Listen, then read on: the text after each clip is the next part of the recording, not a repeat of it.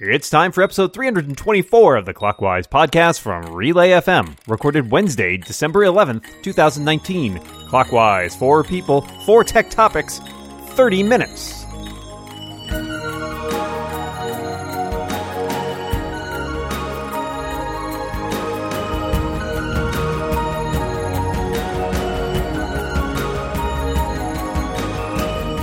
Welcome back to Clockwise, the official tech podcast of the International Society of Watchmakers. That is probably not true, but I am one of your hosts, Micah Sargent, and I am joined across the internet, across the International Society of Watchmakers by my co-host Dan Moren. Hello, Dan. Hello, Micah. Are we all? I can't say the word for the the fancy word for watchmakers because it sounds vaguely offensive if you pronounce it wrong. Oh gosh. Let's Uh, say or, orologist. How about yes. orologist? That sounds right. the folks who study time. Uh, yeah. And, uh, I'm studying the time and it says we got to keep this thing moving. So I am excited to introduce our awesome guests. To my left is managing editor of iMore as well as a uh, co-host of MacBreak Weekly on twit.tv. It's Lory Gil. How you doing, Lory? I'm good, thanks. How are you? Uh, peachy peachy keen. Thank you. Glad to be back on the show again. And to my left, it's a writer, a podcaster, a YouTuber, the man, the myth, the legend, the one and only Rene Ritchie. Hi, Rene. How you doing? Good, Dan. I'm just trying to remember. This is Clockwise, not Mac Break Weekly or the iMore reunion show, right? It's MacWise or Clockbreak Weekly, if you prefer. Clock Break Sounds great. No, I'm um, happy to be joined by by some old pals here today, feeling very comfy as we get into the show. You know how it works: four people, four topics, thirty minutes, and here is mine. Uh, how often and using what methods? do you clean your tech? I uh, we're dealing with some some sicknesses at work, and I am extra specially sort of s- just a, a skeptic of everyone around me, a little bit scared of everybody, don't want to get sick, uh, and it made me think about how all of our tech is dirty. So, how do you clean your tech? How often do you clean your tech? Uh, and please be honest. Lory Gil, we'll start with you. Yeah, so I always clean my phones and my tablets, but it's because I hate fingerprints. So I use Whoosh. Uh, Micah, you're the one that introduced me to this. Um, it's this this cleaning solution that's that's made specifically for um, gadget screens. It's non toxic, non it has no alcohol in it or anything like that, so it's not damaging to your screen. So I spray all of my all of my screen related things down, including my my laptop screen, that is, um, all the time, and it's a fingerprint related issue. But otherwise, I am I'm pretty um, poor with my hygiene. My my keyboard it gets cleaned before I go to an event because I'm embarrassed at how dirty the keyboard is. and and uh, Mikey, you're gonna hate me for this. I don't clean my earphones, my in-ear buds, unless I'm going to take pictures of them. it's pretty gross. I, I this is uh, confessional this week. Apparently, that's what we're doing here. Uh, I use a very technical product to clean my phone. It's called my shirt or whatever other thing that I'm currently wearing, sweater.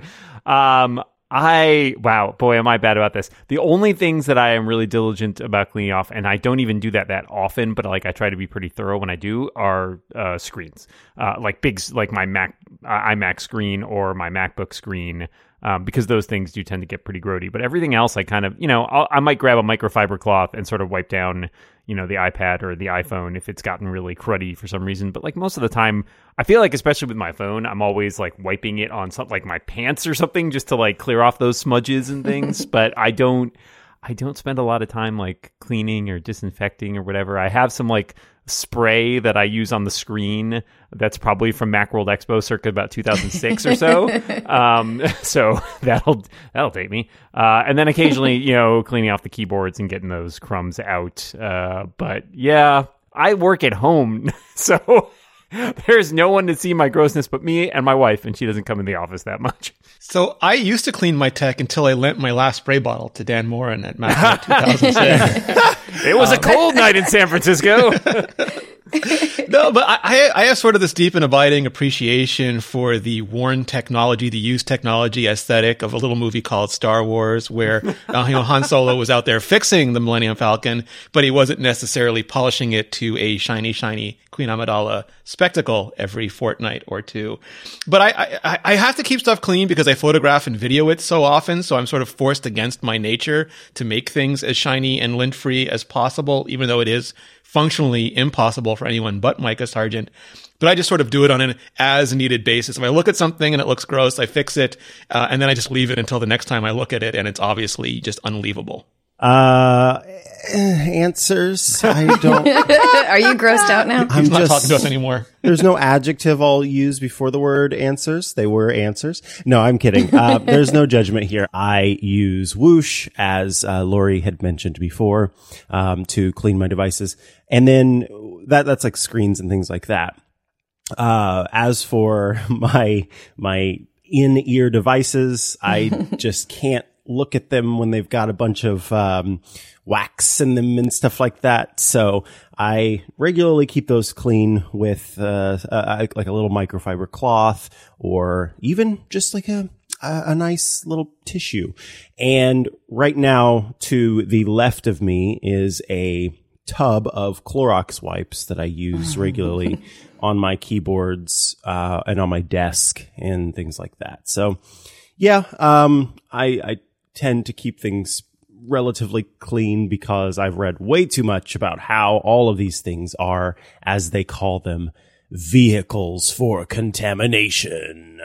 Why don't we go to our next topic, which comes from Lory? Yeah, so I've traveled internationally for the first time twice this year. So this is my new path. I'm going to be traveling internationally. And what I realized the first time was, oh my God, I don't know how to use my phone or any of my connected devices while I'm international. So my question to everybody is, what do you do? How do you plan for international travel when it comes to your iPhone, your iPad, your Apple Watch, or any non Apple related version of that technology? I actually travel internationally not infrequently now, like once or twice a year. Um, and for the most part, I always get an international SIM card if I can, which is to say, whenever I get uh, to the country that I'm going to, I buy a prepaid SIM for that country because getting those outside the US is actually pretty easy. Uh, and it's usually cheaper than dealing with the international data on your domestic plan. Um, there have been some exceptions to that. Like I think my AT&T plan now covers Mexico. So when I was there last year, I could just use all my normal data without any additional costs, which was great. Um, most recently this year, I was in Scotland, Italy, and Ireland, and I got one SIM um, from the uh, UK based provider three that essentially covered my entire trip, which was also really nice. Except for recently, checked my bills and found that, like, for some reason, I think some people were sending me a bunch of text messages, like non iMessage text messages, and I got dinged for, like, you know, paid like 10 bucks for those. I was like, ah, it's my family, though. I couldn't be too mad at them. Um, but yeah, that's the biggest thing I deal with. Everything else, you know, I bring my iPad. I tend not to travel with my uh, Mac when I'm going overseas, if only because it's usually I'm there on vacation. Um, but I'll bring my iPad because it's good for watching stuff on the plane. And I don't do anything too special with that. I just use Wi Fi on that. I use my Apple Watch as normal because both of those things do not have cellular. And I just sort of rely on, you know, finding Wi Fi or using that data plan. The best thing, though, about buying the prepaid SIMs is usually you can buy a ton of data for a pretty good price. So I bought like, I don't know, like six gigs or something. And I was like, that's like more than what I have in a month at home. And even though I'm relying on it pretty heavily while I'm abroad, I don't come anywhere close to using it uh, all. And it's usually no more than 20 bucks or something like that. So that is my primo tip for you there. Rene?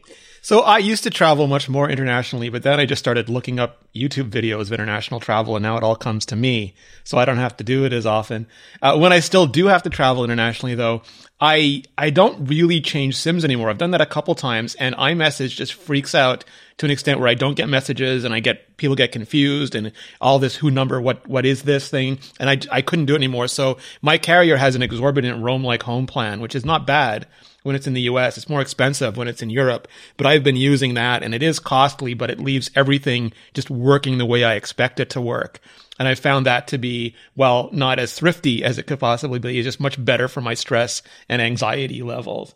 And then I bring with me some adapters. I do still travel with my Mac because I still edit on my Mac like an animal and I need it. So I have enough enough power adapters that I can use whatever frequency and arrangement of prongs that country that country deems necessary. And then I do my best to survive until I get home and I can really recharge and redata everything. A while back, a former partner of mine was uh, visiting Australia, was going to be visiting Australia. And so I asked uh, Shifty Jelly's Russell Ivanovic about what uh, he needed whenever he was going over there. And he gave some really good advice. Yes, get the international adapters for plugins, but then once you do, get a power strip, a, a, surge protector. So you only need, you know, one or two actual in-wall adapters. You plug in the surge protector and you could plug in your devices normally in that way. Uh, so pretty smart move there to, to keep things easy. But the other one I want to mention, um, there's an awesome awesome, friggin' awesome app called GigSky Global Mobile Data. This app lets you use the eSIM built into your iPhone to get mobile data plans in other countries. So you get the app, you say, Hey, I want to, uh, to travel to, you know, some, uh, I don't know, again, Australia. And then it will show you, okay, with a GigSky eSIM for, uh, 30 bucks, you can get, uh, two gigs of data and it's a 15 day plan or something like that. Uh, and then it will help you get your, get the eSIM set up directly on your device. I think that is so incredible. Such a smart idea. Um, so of course I will be including a link in the show notes to GigSky Global Mobile Data. And it was a, um, producer at Twit. His name's Anthony who introduced me to this app. He went to, um, I think it was China and I can't remember where in China, but he went to China and he used GigSky Global Mobile Data and that was all he needed and it worked perfectly well for him. So yeah, that is uh, my tip. I like that one. I think I'm going to use that one. So, uh, similar to Rene, I when I tried using a SIM card in London, um, I had the same experience where my my phone just like wigged out, and even after I got home and got back to normal on my U.S. SIM card, it, it, was it struggled to kind of like catch up with everybody. So I was still getting these weird, I don't know who this number is things. So the second time I traveled, I just paid the the the extra international plan for my Verizon account, which is definitely much more expensive, but it was a more convenient situation for me. I also use um, the Plugbug for um, international plugs. It actually comes with a bunch of different ones, so you can use it across a bunch of different countries, not just one. You don't have to get a different one for each country that you use. So I love using that. And the PlugBug has a um, it connects to your um, Mac uh, plug um, but then on it, there's also two additional USB A ports. So you have like basically USB C and two USB A ports. So it's a nice little convenient thing to have. And um, I also use VPN. So if I want to, you know, watch my old shows from in the US when I'm traveling abroad and I, I just kind of connect to, you know, the San Francisco VPN, I use ExpressVPN to just kind of stay local even when I'm traveling abroad. Um, that may have been a had a negative impact on my ability co- to connect to Wi-Fi properly when I was in Japan.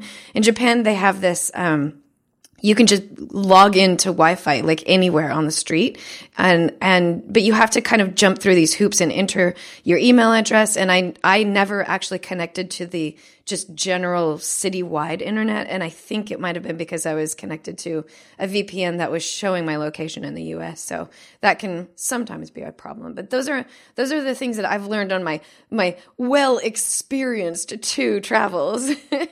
and folks, we have reached halftime and I'm excited to tell you that this episode of Clockwise is brought to you by Text Expander from our good pals, good buds, good friends at Smile. Uh, you can unlock your productivity with Text Expander. You don't have to reinvent common email and message replies every time you need them. You just store them in Text Expander instead. Text Expander works everywhere you type. That's Slack, that's Trello, Google Docs, web browsers, and any place else you frequently type the same things. And Text Expander for Teams makes it easy to manage and share snippets for your entire organization. I have two pals here who know about my use of Text Expander because I used to love sharing my snippets with the entire Mobile Nations team. Um, there, there are certain things that, you know, were templatized and needed to be, uh, quickly sort of, uh, brought to, uh, to, to form. And so I would go and create different snippets that made our process as writers a lot simpler. And, uh, I don't find the need for that as much any, anymore but occasionally I'll come across a great text expander snippet uh, that I've been sharing with my my new teammates at at Twit. So I I love using text expander for being the guy that uh, has the the the pack of gum that's willing to share it with other people is kind of what it feels like. Um, text expander is available for Mac OS, for Windows, for Chrome, for iPhone, for iPad, and guess what? Clockwise listeners get twenty percent off their first year. You just head to textexpander.com slash slash podcast to learn more about Text Expander. It's genuinely one of few subscriptions that I smile? Uh, every time I see come around at, at, the end of the year. That's textexpander.com slash podcast. And if you've been meaning to try Text Expander, go check it out right now. Once again, textexpander.com slash podcast. Super simple. Our thanks to Text Expander for their support of this show and Relay FM. Alrighty, Dan, what have you got for us? Well, the Mac Pro, which is went on sale this week, sort of caps Apple's show of appreciation to professionals. Uh, we also had the new MacBook Pro and, of course, the iMac Pro. And so, my question for you is that now that the professional audience seems like it's been really well served by the Mac, what about the consumers? What's left on your list for Mac using consumers? What what can they expect? What should they get? Rene, thoughts? So I have I have so many thoughts, so I'm going to condense them down. Uh, I think you're absolutely right. You, you, can look at the Mac Pro, and they don't even round down the numbers to 99 cents. This is like flat out your studio and your clients are paying for these, you know, hugely priced machines and to make giant Pixar movies with. So you're fine. But there does still seem to be, you know, some of those things that are on our wish list, like the ARM MacBooks, the MacBooks that will let us have the sort of iPad-like battery life, but still use Mac OS the way that many of us have grown up to use it. And also something that bridges the gap between the Mac Mini and the Mac Pro, something that people can do more expansion with if they are sort of, you know, mainstream consumers, but also a little bit of a hobbyist and they want to have some of that expandability. And then there's just things like the iMac has been updated over and over again. It's got really good internals, but the externals are showing their age. And, uh, you know, that Apple Thanos snapping the bezels on everything else, it just feels like the iMac's turn is next. So, sort of, I'd, I'd like to see them continue to just whittle away at the, at, at catching up the Mac lineup for the next couple of years. Honestly, I don't, I, I don't know. uh, I don't know that I need much more with, uh, with the consumer Mac. I am quite happy with the, uh, I'm still right now, I am on my, I gotta remember now, a mid 2015 Retina MacBook Pro that I love, love, love with all my heart. I just recently had the battery replaced in it. Um, and it still runs just well. And then at work, I have, um, a touch bar Mac. Unfortunately, I started working at Twit right before they came out with the 16 inch MacBook Pro. So the, the 16 inch MacBook Pro kind of speaks to the things that I want as a consumer. That's uh, sort of, and I hate this word, but it is what I am a prosumer. Um, it is, it is right there in that sweet spot with everything that I could want as, uh, as a, as a consumer slash pro, where the Mac Pro is way too much for me, not something that I need. And maybe even the iMac Pro is a little bit uh, heavy, but that 16 inch MacBook Pro, man, oof, gorgeous, gorgeous. So I kind of uh, have faith that they will, that they've already got it under control on what uh, consumers need. Lory, what about you? I still think that the Mac in general, the the Mac laptop and desktop lineup is cost prohibitive for the average consumer. When you're, you know, shopping for your new computer, you look at the Mac and you're like, yeah, I would love to get a new Mac. Oh, what's the cheapest MacBook? It's a thousand dollars. Oh, never mind. I can go get a four hundred dollar PC. So I would love to see Apple work toward a entry level consumer laptop that really can strip it down and not not try so hard to be so advanced but just be just a basic computer that's well made so that people can use the Mac OS system because that operating system is absolutely fantastic. And they're getting the, the design experience and the it just works with experience of a Mac without having to spend a bunch of money. Something that runs around six to seven hundred dollars I think that's a great way to get because you know you buy your entry level Mac and then you go, oh my god, I love Mac. I'm going to buy the the next best one next time, and you're going to be more willing to spend that thousand dollars or twelve hundred dollars or two thousand dollars or fifty thousand dollars on your next computer. So I still think Apple has a long way to go in terms of getting a a a low cost Mac to the rest of the world so that that everybody else can use because right now a lot of people kind of consider it the elitist computer just based on the fact that it's kind of expensive. Yeah, I think you guys have nailed a lot of the sort of primary things, and, and Rene basically went through the whole list.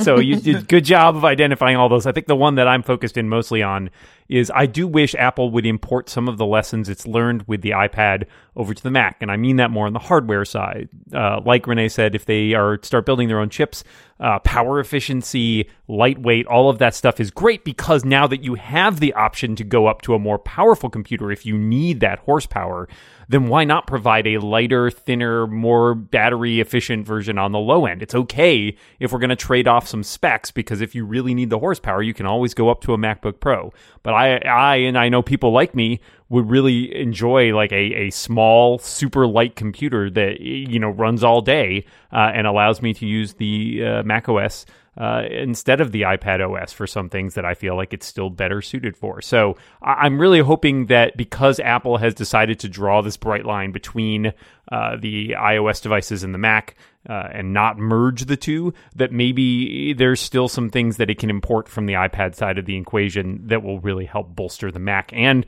and like Lory said, perhaps even fill out that low end there in terms of price because that is still a place they have a lot of opportunity for. Thanks for your thoughts on that. Let us go to our final topic today, which comes from Rene. So, I mean, you guys have all been in this industry for a long time. So, we remember that Steve Jobs announced the original iPhone, and about 3.2 seconds later, somebody wrote an article asking when the 3G version was coming out. And we had to deal with that every year. Like every year, the rumors about the next iPhone would happen, and they became earlier and earlier. And then last year, we started getting rumors about not just the next iPhone, but the next next iPhone. And now we're getting rumors about next next next iPhones, probably mm-hmm. next next next iPhones.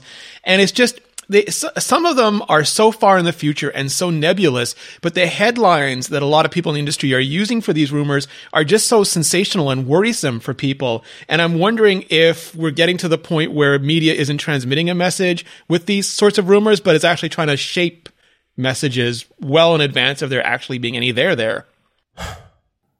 you right, Micah? Yes, yeah.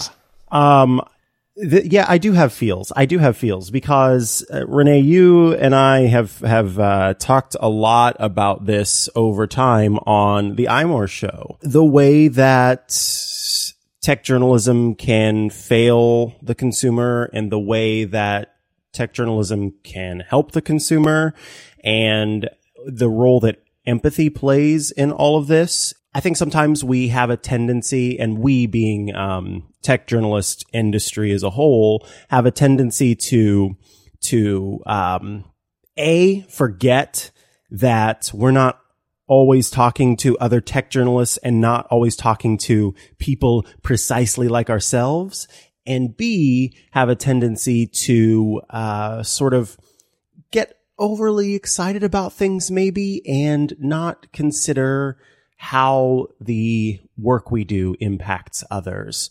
So that is what that sigh all meant and probably a lot more, but I'm going to leave it at that because this is a 30 minute show. I wouldn't have the job that I have if it weren't for rumors. So I'm going to, I'm going to put it out there that I like rumors, not just because I, it keeps me in pearl, diamonds and pearls, but it's also, it's fun. It's fun to talk about what could be and speculate and it's it's it builds fervor and excitement for what's to come in the future. But it, you know, when you're talking about the the the rumor itself and then the way it's covered, I definitely think that the way it's covered in tech has has really gone downhill, if you were, if I, you know, to sound like an old person in, in tech, which I certainly am not, but old enough that I, I definitely see a big change in the way we report on it. We do have to start questioning the reality of these rumors instead of just sort of believing that this particular analyst knows what they're talking about because two years ago they were dead on with all of their leaks that they provided. Um, when I was working at Macworld, uh, we struggled a lot with what to do with rumors because people talk about them and that makes them, you know, things that are on people's minds, but they're not news because they are not substantiated. And I think it's tricky because that stuff has all become much more mainstream. 15 years ago when we were talking about rumors about Macs or about a new iPhone, nobody cared because, you know, it was an insular small community for the most part. But now this is part of daily life. Everybody's got a smartphone. Everybody's invested in what the next smartphone is going to be. Uh, and so you always have to be very careful about how you report this. I was on the radio just this past week uh, doing a segment and I, you know, made a point of like, I'm going to pour cold water on this because let's not get too excited about something that is years away, if that.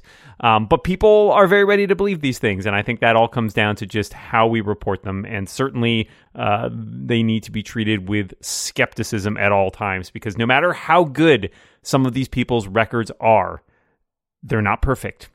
So you gotta you gotta be careful about how you say that for me, it was it was very much like in the old days. We were standing on the street corner yelling, "Paper, paper, come get your paper!" and we had to yell really loudly to get attention. But then subscriptions and things like that happened, and you could do deeper, more serious reporting.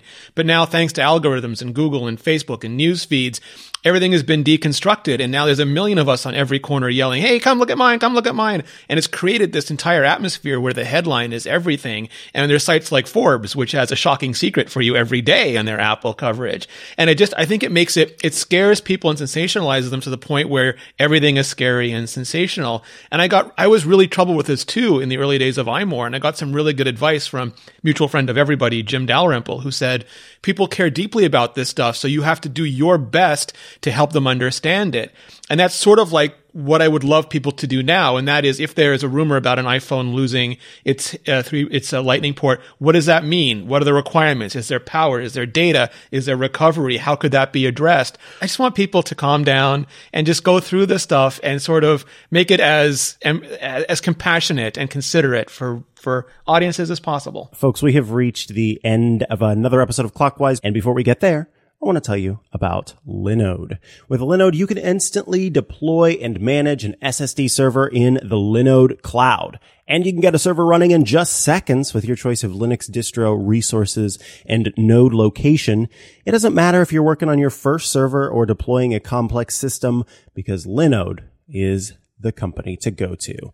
They've got the fastest hardware and network with outstanding customer support if you ever need help. Plus, it's super easy to launch a Linode cloud server and their block storage is available in Newark, Fremont, Dallas, Atlanta, Frankfurt, London, and Singapore and will soon be released in Tokyo. Version 4 of Linode's RESTful API is out of beta and includes an officially supported Python CLI.